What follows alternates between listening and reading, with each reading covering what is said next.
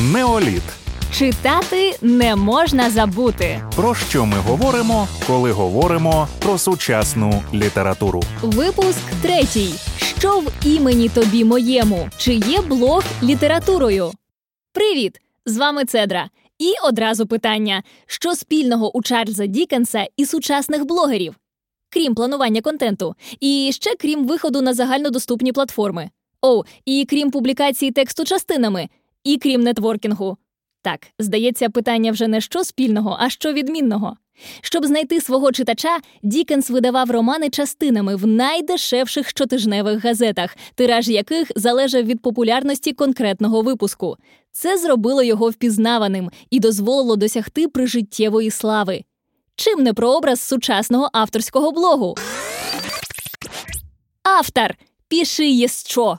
Лонгріди Толстого з гнівними коментарями людей, які знають французьку, поради, як виступати перед читачами після затяжної вечірки від Шевченка, тревел-блог Жуля Верна, достовірність якого ніхто не може перевірити. Отак раптом піднесені на п'єдестал класики стають таким людьми, власне, стають. Уявіть, наскільки б зросли продажі у ліса чи дублінців, якби Джойс завів блог, в якому залишив би ключі до розуміння своїх творів, зробив би представлення персонажів або поділився своїми думками щодо продовження.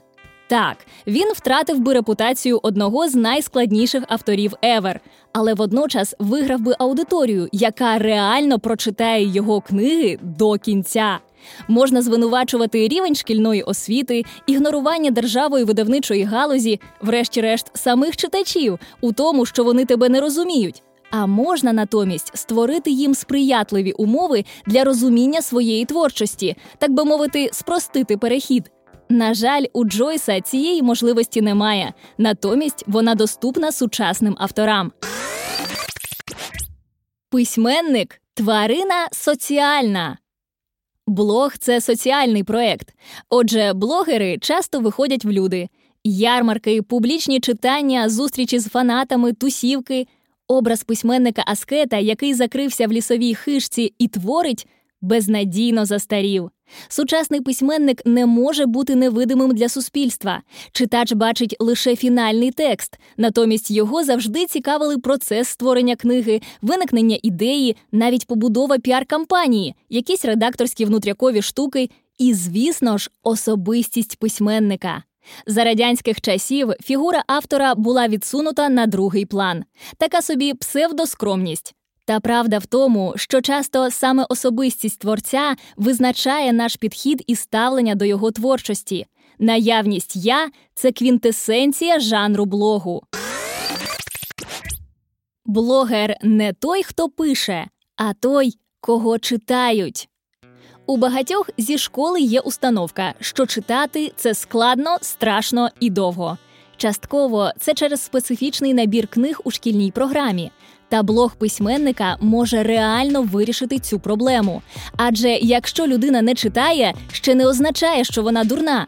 Можливо, їй просто ніхто не пояснив, як читати так, щоб отримувати від цього задоволення. Перевага блогінгу у тому, що підписуючись на автора, ти водночас підписуєшся на ідею, яку несе його творчість. Ти виявляєш зацікавленість і спорідненість з його світом, його цінностями. Тебе приваблює його особистий бренд. Блогер формує свою аудиторію. Люди приходять у його блог за конкретною ідеєю, але це не означає, що він має дотримуватись її до кінця. Блогер пише про те, що йому цікаво, і якщо йому стало тісно в своїх рамках, він обирає інший формат, тему, стиль. І тоді люди або йдуть за ним, або ні. Підлаштовуватись під аудиторію помилка початківця. Блог це не змі. Він завжди про особисте. Помедленнее, пожалуйста, я записываю. Небагато блогерів стають авторами книг, та більшість з них мають ці книги написаними, самі цього не розуміючи. Як правило, щоб переробити ряд постів у книгу, потрібно спланувати зміст, згрупувати пости за тематикою, об'єднати їх в рукопис і заповнити діри у контенті новим матеріалом. Так, це також вимагатиме часу і зусиль, та все одно це вам не писати книгу з нуля. У більшості випадків книги на основі блогів це нонфікшн.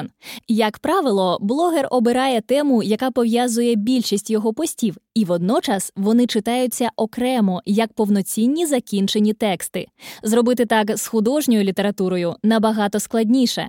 Та у будь-якому випадку, щоб фоловери купували книгу з постів, які вони вже читали, видавці радять залишати близько 20% книги неопублікованою онлайн. Не обов'язково продукувати магнум опус для того, щоб заробити або розкрутитись на ньому. На Kindle успішно продаються брошурки довжиною від 4 до 20 тисяч слів. Made in US Американські автори і тут попереду всієї планети. Один з найуспішніших прикладів Джесіка Амасон і її блог Гей, Америка! Ти це їси! Колекція калорійних хорорів. Кожен допис цього блогу набирав близько двох мільйонів переглядів за перші 48 годин публікації.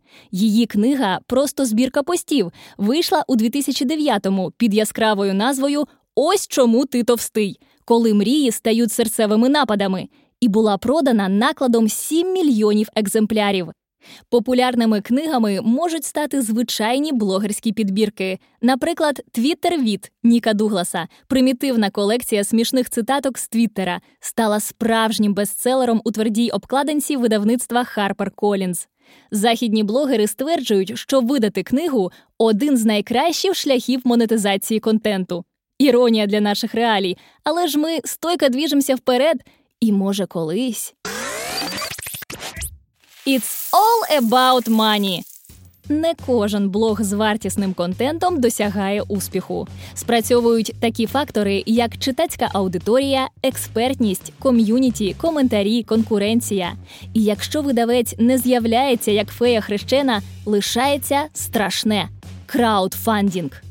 Люди поступово звикають платити за легальний контент, купувати музику на спеціальних платформах, оформлювати підписку на онлайн-видання. Залучення інвестицій таким шляхом це теж нелегка справа і справжній головний бід для автора. Та блог це ще одна можливість продемонструвати потенційному читачу, за що його просять заплатити.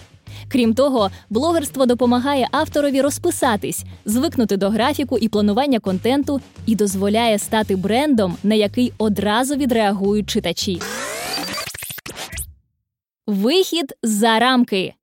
У західних змі зустрічається думка про те, що блоги помирають. Їх забагато, люди в розфокусі, вони не хочуть читати лонгріди. Відбувається девальвація знання. Ось де знову безпрограшно спрацьовує бренд особистості автора. Нелітературний, проте яскравий приклад це Юрій Дудь, який починав з інтерв'ю з реперами, а потім почав робити тригодинні документальні фільми на непрості теми, завоював незнайому і чужу аудиторію, а потім успішно втілив просвітницький проект. Будь-який сучасний автор переживає так званий кошмар шедевра. Він читає існуючий класичний твір і відчуває тривогу, справжнісінький жах і відчайдушно намагається написати щось краще. Та правда в тому, що жодне покоління нічому не може навчити інше. Кожне покоління починає спочатку і вирішує одну й ту саму задачу. Просто кожне йде до неї своїм шляхом. Колаборація Цедра Київ.ЮА та Фонація Продакшн.